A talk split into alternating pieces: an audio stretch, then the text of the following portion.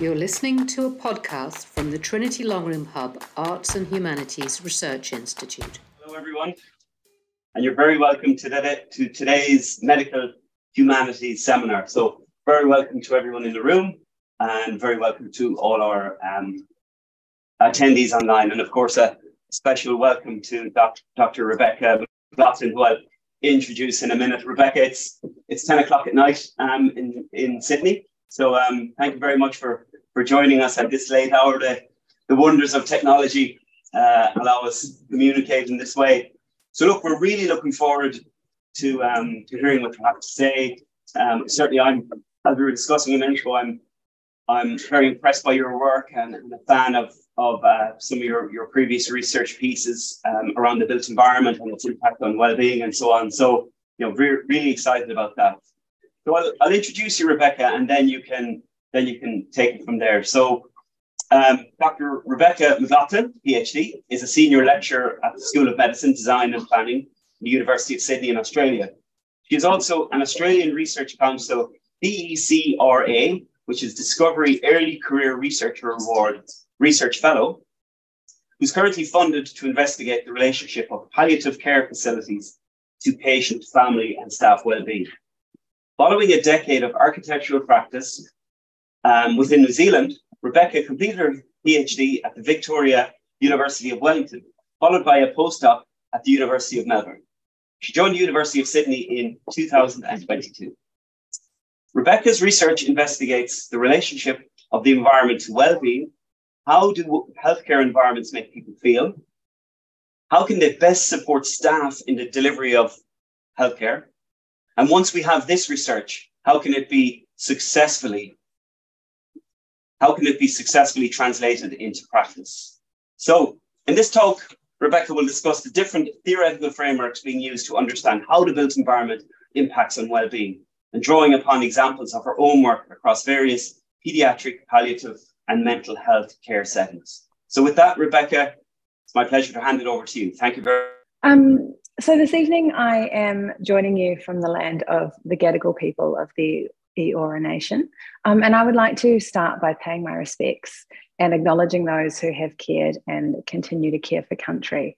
So, as an architect and someone who grew up in New Zealand with First Nations knowledge from that place, country is a rich and important concept, and it's certainly pertinent to my work um, in terms of the connections that we form to places and how that impacts our health and more broadly, our reliance on the health of our planet to continue to sustain us.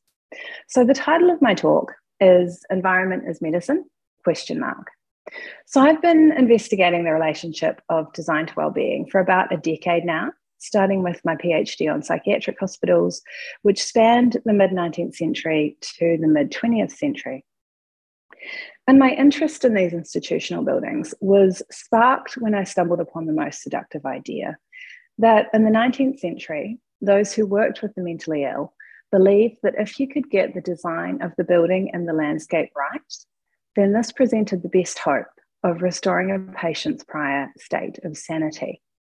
Of course, we know that none of this went according to plan, and that starting out with the best of intentions is no guarantee of success. But I didn't start with these slides merely to reminisce about my PhD, but rather because we're now seeing those same ideas about the curative potential of architecture and landscape cycle back around. Now, of course, we understand that a building cannot cure you, but contemporary research confirms that there was something in those 19th century ideas. The ways in which we design our built environment does impact our health and well-being for better or for worse. And you'll likely have heard of this paper which is Ulrich's view from a window study. And this is considered to be the foundational piece of research in the burgeoning field of evidence based design. It suggested that having a view to nature can speed up a patient's recovery from surgery. So many people um, believe that I study hospitals, but I would say that I study care environments, and there is a difference there. The distinction is the lens through which I study these healthcare spaces. So my focus is on the experience of those being cared for, um, and how the architecture supports the delivery and the expression of that care. So, to give you a quick overview of the kinds of work I've done, Um, I had a postdoctoral research fellowship with this team at the University of Melbourne, where we investigated the design of contemporary children's hospitals. In 2017, I was part of a team commissioned to create a research led feasibility study for Very Special Kids, which is a 12 bed children's hospice in Melbourne. Um, and construction on that project began last year, which is pretty exciting. In 2018, I was part of another team, this time commissioned to understand what international best practice looks like in the design of contemporary forensic mental hospitals. And our research contributed directly to the redevelopment of an 82 bed secure facility in Melbourne, which is shown in this image. Uh, most recently, I had a three year Australian Government Research Fellowship to look at how we can better design adult palliative care facilities. So that's a bit of a, ba- a bit of background. Um, and here's a roadmap for what you can expect from today's presentation. So I'll discuss the various ways that the built environment impacts well-being and the different theoretical frameworks being used to understand this. Then I'll talk about how my approach to understanding this relationship differs from some of the other work in the field. And throughout, I'll draw on examples of things that I've learned across the various projects I just introduced. So by the end of this lecture, I hope you'll have a better understanding of the ways that the built environment can contribute to well-being. So if I put it in the simplest of terms, what my research really looks at is the perception and use of healthcare spaces. How do healthcare environments make people feel?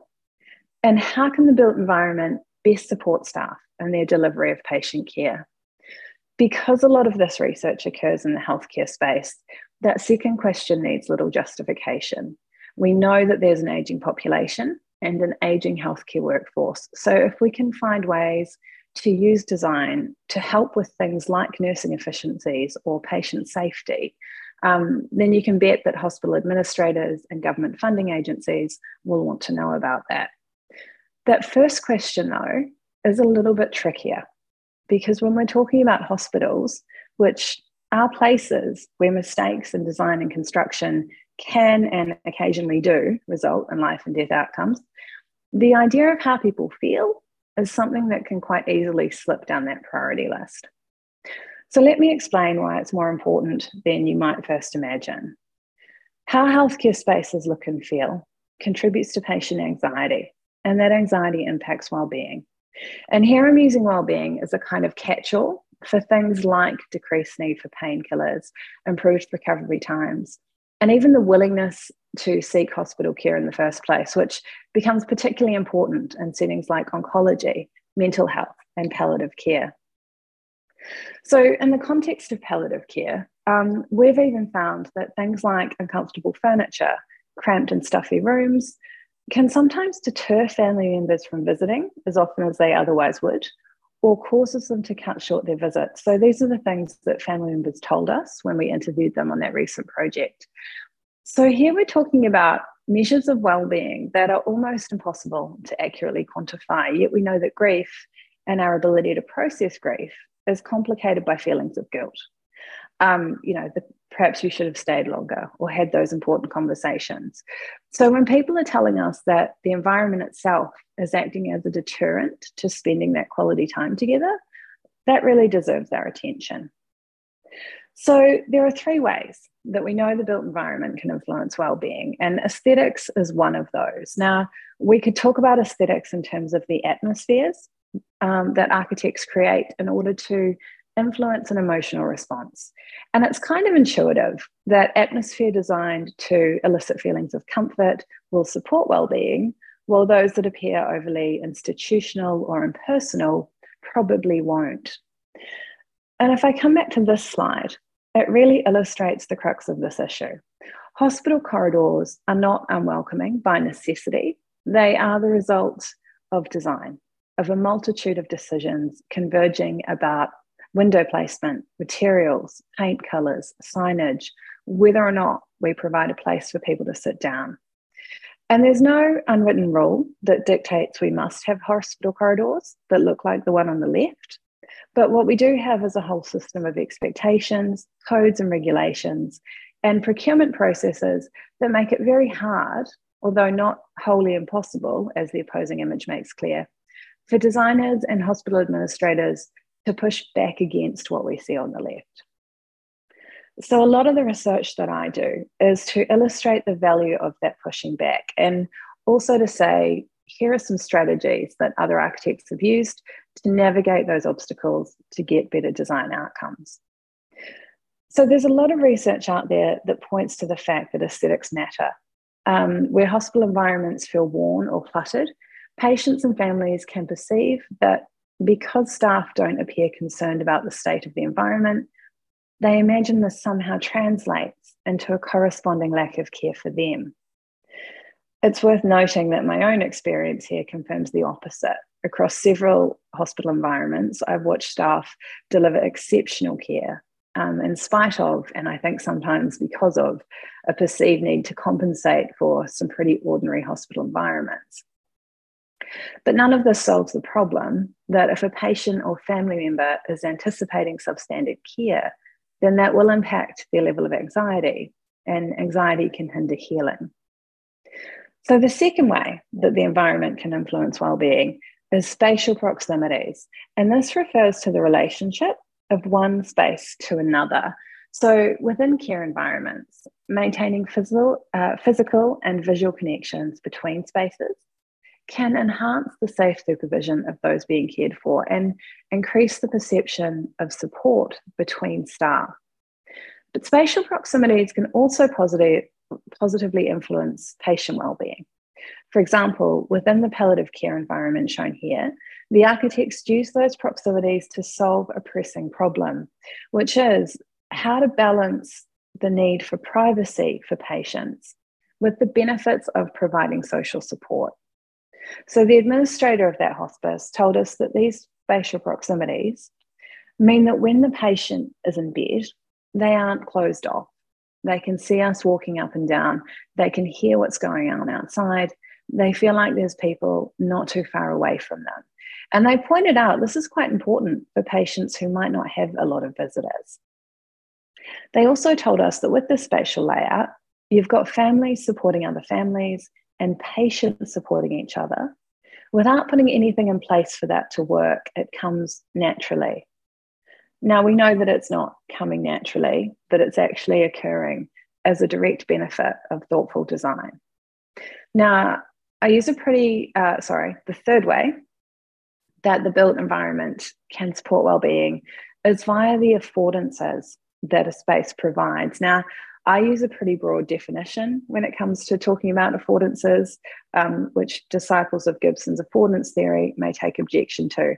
But I tend to use the term to describe the opportunities that certain spaces provide based on the amenities they contain.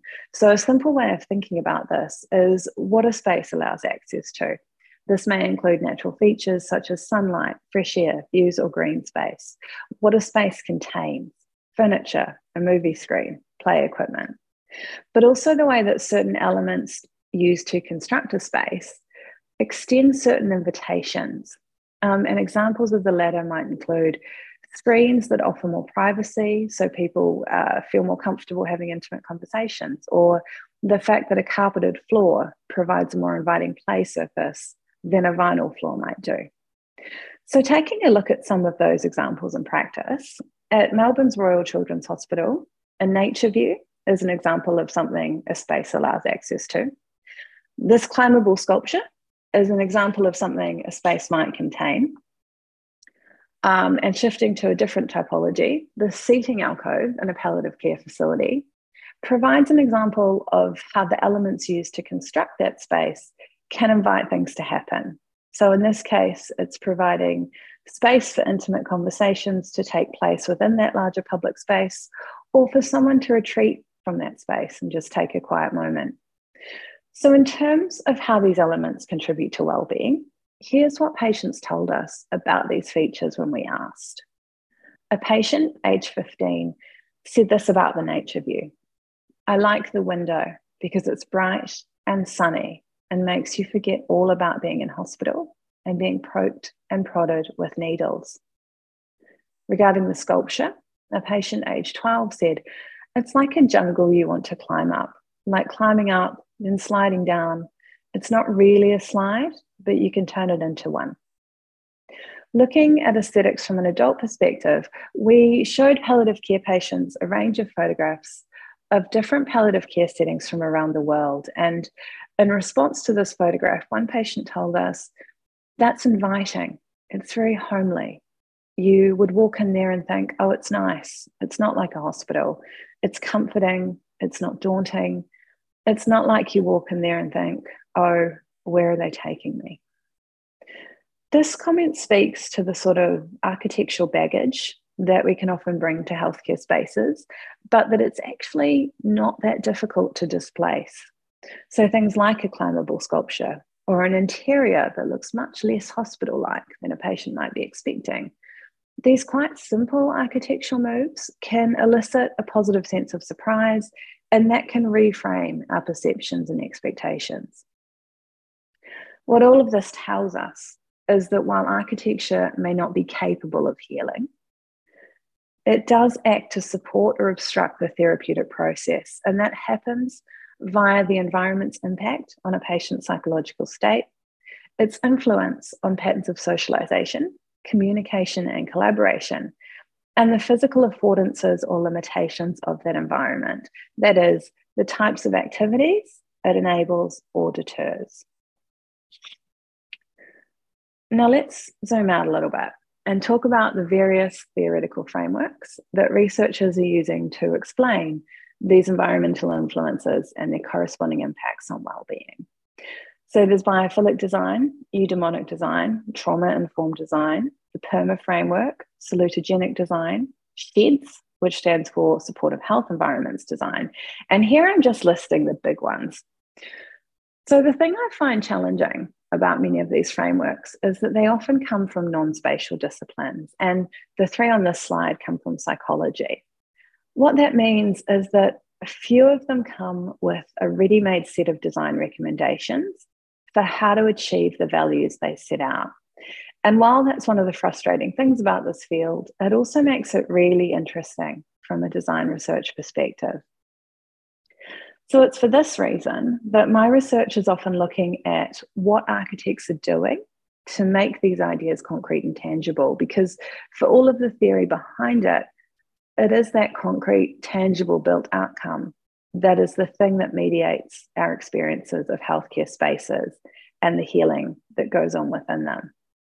So, the climbable sculpture at RCH is a great example of architectural innovation in support of well-being because the architects didn't read about this in any academic journal. They simply thought about what kids like to do. Kids love to climb on stuff, especially stuff that's not overtly communicating, hey, there, I'm a climbing frame. So they said, why don't we make the artwork climbable? In doing so, they literally reset expectations right? This, this rainbow colored creature communicates in a way that kids really seem to pick up on that this is no ordinary hospital, that this is a space where you might actually have some fun and your visit might not be as rubbish as you're expecting it to be. Because creature turned out to be such an important factor for well-being, we've written about this role of we've written quite a bit about the role of the sculpture, but also about a number of other innovative elements that work together to reframe those expectations and ultimately support a more positive engagement with this hospital.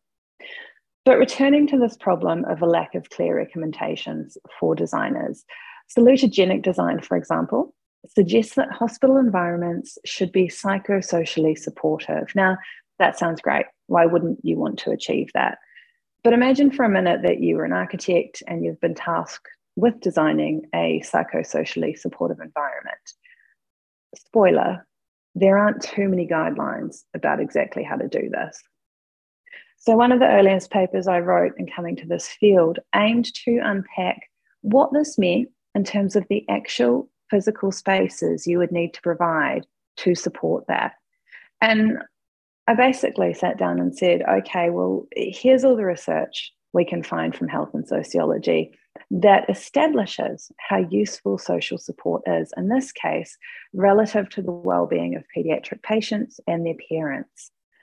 And here's all the research I can find from environmental psychology that shows how the various ways we might plan an environment can support or obstruct social contact and the formation of friendships. Now, that research didn't come from healthcare. Instead, I had to extract it from the early environmental psychology literature that looked at high density living environments, so housing estates and student accommodation. But you can draw a lot of parallels between the lack of control you have over your space in those high density living environments and in the experience of temporarily occupying a hospital. So, if we put those two bodies of knowledge together, then it starts to provide some clues about the things architects might look to provide if they're really serious about a psychosocially supportive healthcare space. What still surprises me is that this term was floating around as a key aspiration for hospital design for almost two decades before I undertook this exercise to understand what those spatial implications might be.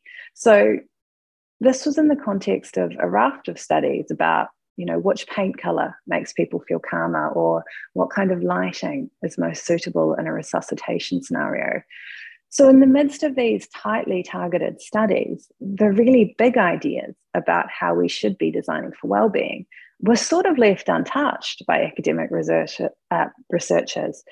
And the architects were expected to just figure that out. Um, in a lot of cases they did and they did so very well. So, one of the obvious but nonetheless successful strategies is clustering patient rooms around a central social space that also contains a nursing station so that patients feel like they're part of the community. And, you know, we first began to see that in the pediatric hospital environment, and now we're seeing it across a range of typologies, including mental health and the palliative care facility I showed. At RCH, the visibility of other kids was enhanced. And what I mean by that is that the architects created a number of destination play spaces and distractions. And these are visible from all of the key public areas within that hospital. So even if patients don't feel well enough to engage in play, they can see it happening all around them. And that gives the impression that there are opportunities for them to make friends as soon as they feel well enough to do so. So, what we know from the psychology literature is that for children and young people, the perception that friendship is available can deliver well-being benefits without that friendship even being pursued. So for families, obviously kitchenettes and lounge areas on wards can support the, fo- uh, the formation of those really useful peer relationships when your child is sick. However, our research also revealed that simply providing those spaces aren't enough. So it seems adults are slightly more difficult to please. Um, and it really comes down to the quality of that space. So the atmosphere, the light, the size of the space, how comfortable the furniture is, and even the proximity of that space to the patient's room. So all of that impacts whether or not people will feel comfortable using it. And if they don't feel comfortable, those spaces tend to sit empty. So we saw this in our research in paediatric hospitals, but it also came through in our palliative care research. So one of the architects we interviewed told us that they visited a hospice that had the most beautiful family room. It had a gorgeous view out to the garden. It was everything that you would want to provide. But it was around two corners. So it's the spatial proximity thing again. It was physically very close to the ward, but none of the families would use it. Instead, people would move chairs and cushions into the hallway outside of the patient rooms and sit there. So, what this architect said to us is psychologically, if you can't hear your mum calling, you will not go around two corners. You won't go through a closed door. So, this idea of linking the theory to actual spaces and to the size and atmosphere and materiality of those spaces isn't rocket science. But for some reason, a lot of the research about how the environment can support well-being often forgets to talk about those actual physical attributes. And this is important because while we all acknowledge that architectural taste is subjective, there are some fundamentals when it comes to good design. So, this is a contemporary forensic mental hospital that is advertised on the architect's website as having been designed specifically to support well-being. Here's another example of a forensic mental hospital that claims the same thing. And you know, I won't talk to the differences between these two rooms. And I'm certainly not suggesting we can compare the two photographs and assume the architects were able to work with similar um, affordances, right? There would be different budgetary constraints, different procurement models, different contractual expectations about the care being delivered in these contexts. But what it does highlight is what for me is one of the most important questions in the design and designing for well-being, which is how to make sure the architecture actually does support well-being instead of theorizing that it will and then you know hoping for the best so the conclusion i've come to across all of these projects is that a value-led approach can be incredibly useful in supporting this process that is i look for the essential values that guide care then i translate those values into architectural terms and what i'm suggesting here is that to support well-being in care environments ultimately the architecture should both reflect and support the implementation of those values. Now, I have to acknowledge that this is a fairly nuanced approach because I deliberately reject the idea that a set of universal values will work in every situation, right, which is exactly the thing a lot of research in this field is trying to establish. But my argument, and this comes from my background in practice, and I foreshadowed it earlier, is that no building is the same as another sites vary, clients vary, expectations vary, staffing models vary, the demographic of the people being cared for will vary. Even the way that building is procured most probably varies. So, if we're willing to accept this truth head on, then we've probably got a much better chance of designing a building that succeeds in supporting well-being. So I give you um, the example of new hospitals where balconies are often included as a well-being benefit. Now, quite often in Australia, these balconies get locked almost as soon as they've been constructed, and that's because hospital staff and CEOs are scared of adverse events. In short, a balcony for some is an invitation to jump off it. What this means is that we are expending budget on balconies in the hopes of eliciting these well-being benefits that are then inaccessible for long periods of time, potentially for the life of the building. So, you know, if we're more honest about the potential use and the constraints around that use, then maybe those well-being benefits could be better sought elsewhere by directing that money into other areas. I do have to acknowledge the reverse is true. I have met some hospital CEOs who are dedicated to finding ways to managing the risks associated with accessible balconies. But this illustrates why it is so important to understand contributions to well-being in the context of the people and the facility they are being provided for, because one size does not fit all. So, when I'm approaching a research project, I'm always asking the same question what is at the heart of the experience that the carers or the organisation wants to provide? So, for projects like the Melbourne Children's Hospice, where it's a small organisation with a clear and coherent vision, that's not too difficult to question. But for something like a forensic mental hospital or a palliative care ward, where the values of a specific group may not be in sync with the broader organisation or with other groups within that organisation, this becomes far more difficult. And that's when you need to be using the model of care as a, as a touchstone to come back to. So, in palliative care, for example, that model of care is a set of values around helping a patient to die healed. And that includes ensuring that patients feel at home, that they have sensory access to nature, and that they and their families have the space and time to come to terms with death in a way that honours the patient as an individual. This can sit directly at odds with the values of a large um, hospital, right? Um, particularly a large acute hospital within these wards, uh, within which these wards might be located. So, you know, a large acute hospital might be focusing um, almost across the board on safe and efficient treatment that is curing patients and sending them home as quickly as possible. So, when the design of these facilities is being briefed, you know, they're two quite opposing approaches to patient care. When it comes to designing for mental health, um, here is a snapshot of how that model of care maps to the spaces most relevant to support it within the context of a forensic mental hospital setting. And there should be five aspects to this model of care, but I could only fit three on the slide, and I'll just talk to those first two. So the first is prioritizing privacy and dignity, which is relevant to the design of bedrooms, bathrooms, relaxation, and de escalation spaces. Now, the difficulty with this is that in a forensic mental hospital, safe supervision is a must, and balancing that supervision with the provision of privacy and dignity is an incredibly difficult thing to do. The second treatment value is that each patient should be provided with the least restrictive environment possible relative to the level of risk they present to themselves or others. So, in a forensic environment, you'll have some patients that present a high safety risk and others that don't.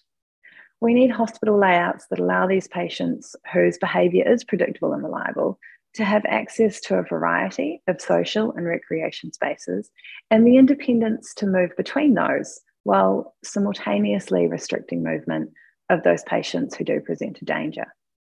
So, shifting typologies then, the project undertaken with Very Special Kids, the Melbourne Children's Hospice, provides a great example of how such a value system might influence the resulting design outcome. So, VSK provides end of life care and respite for children with life limiting illnesses. And to a large extent, the benefit of that respite is aimed at the parents. So, to put you in the picture as to why this is the case, many of the children who stay at VSK have super complex health needs. So, some will need to be physically turned over in bed every two to three hours during the night, every night of the year. So, providing respite gives those parents a chance to, to recharge so, what we learned from speaking with staff is that there is a nested value system in place at VSK. And it's worth acknowledging that this isn't just a demanding job, right? There are days where this job is literally heartbreaking. And the nursing team at VSK are the most extraordinary group of people I've come across. But to be able to sustain staff in that caring role over time, they need to feel a deep sense of purpose and fulfillment. Now, that rests on the knowledge that the care they provide enables parents to feel, to feel restored and reassured. And for parents to feel that way, patients need to feel safe and engaged. Now, once we figured that out, we were able to map those values to a series of spaces and architectural features that could support staff to deliver the care that they wanted to deliver. So here's that mapping exercise. And some of these seem pretty unexciting, you know, fixing the problems with overheating from solar gain, installing a new medication room that's fit for purpose. This would allow staff to, to put lines in so they don't have to transfer children back to an acute hospital for that minor procedure. But other things were far more interesting from a wellbeing perspective. The inclusion of a soft playroom for kids with ADHD, so many of the children at VSK have mobility issues and are wheelchair bound, but there are other patients who are more mobile, but not necessarily with a, a normal level of coordination and body awareness. And, you know, their bodies are a lot uh, more vulnerable, I guess, for want of a better term. So they are liable to do themselves serious damage if they run into furniture or other children or fall over on hard ground. So a soft playroom where every surface is padded represents pretty much the most fun it would be possible for these children to have unattended. Uh, and obviously, still with, with visual attendance, but but not having to be held up or, or sort of touched the whole time. So this idea came from the staff. And in terms of wellbeing investment, um, that's a pretty huge idea. So once we'd mapped those, the architects could start the process of understanding what the right architectural response for VSK should be. What qualities or atmosphere should each space have? What kinds of behaviours and activities should those spaces allow or encourage? And what are the optimum spatial proximities for maintaining the strong sense of community and um, helping staff to maintain safe supervision? So I've covered a number of ideas today and not necessarily in a great deal of depth, um, but an attempt to sum up where I've arrived at, and at the risk of adding yet another idea to this lecture, it's the question of where to next. So, for me, some of the most interesting aspects of this research have been the ways that architects bridge the gap between a client brief, the design evidence that is available, which is often patchy at best, and a built solution, which is sometimes far more innovative than anything we've seen built before or alluded to in the literature. Going forward, then, and still with a view to the ways that building better environments can support well-being, my current interest is in the ways that evidence-based design research and research-informed design are transforming architectural practice. So what I've seen through my research is that it's not enough to simply create evidence for good design if we don't understand the ways that evidence is being used and the enduring obstacles to successfully translating that research into a built outcome. To explain that, I'll finish on the example of this project. So, one of the big biggest obstacles in the redevelopment of this hospital was the need to increase bed numbers, but to remain on its current site. So, to do that, a multi story building was required. And that's actually quite a confronting thing in terms of staff safety relative to the daily practicalities of moving sometimes quite unpredictable patients around the site. In the case of a multi story building, um, that's moving patients through lifts and stairwells where there is a heightened perception of, of danger for staff. So, that concern had been a sticking point for this project across several feasibility studies in several years.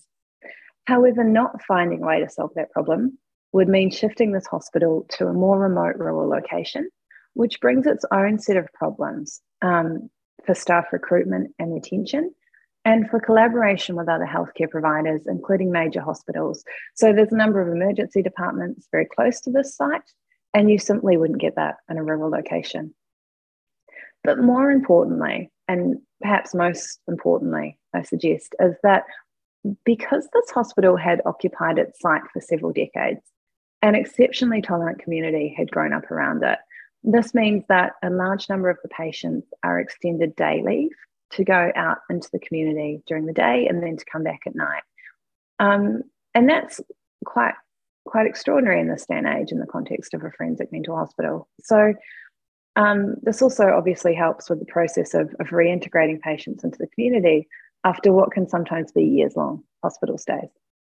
So if you were to relocate the, this hospital, that context of tolerance that has taken decades to build up will be lost. And, and that will come at a huge cost to the patient quality of life. So, all of this hinged on managing the risks of multi story planning for a forensic mental hospital, yet, this had been done before in the UK and the US. So, bringing a research process to this feasibility study meant we could draw on the expertise of architects who had successfully done this before. And what that did was effectively manage that risk. So, as one of the government representatives we worked with told us, the fact that the research was being done created enough of a buzz for many of the decision makers to know okay, well, this has been looked at. This is a risk for the project that we no longer need to worry about. We're more confident in funding it research, architects, procurement processes, and evidence based design and its allied fields, these three things are often treated as independent. But the common thread through my research is the acknowledgement that this is an ecosystem of sorts that needs to be better understood if we are to really succeed in creating environments that support well-being. Thank you. Rebecca, that was absolutely uh, fantastic, uh, really fascinating. Um, I think the way you took us through the various settings, the various age groups, um, introducing that value led approach, which I think is, is really important, um, talking about the model of care, um, and bringing us really importantly to this kind of evidence based piece at the end, which is kind of things going full circle in a way from where you started with the kind of, you know, the like 19th and 20th century approach um, um, to this. Um, Rebecca, thank you so much. It's been absolutely fantastic, really engaging listening to your fantastic research and all the amazing examples. I think we've so much to learn. Um, this will be available as a, as a podcast, um, so you can at least get the text bit. I'm looking forward to talking to you again. Um, thanks to everybody for, for attending in person and also to um, everybody attending online. So, Rebecca, thanks very much. Thanks, guys.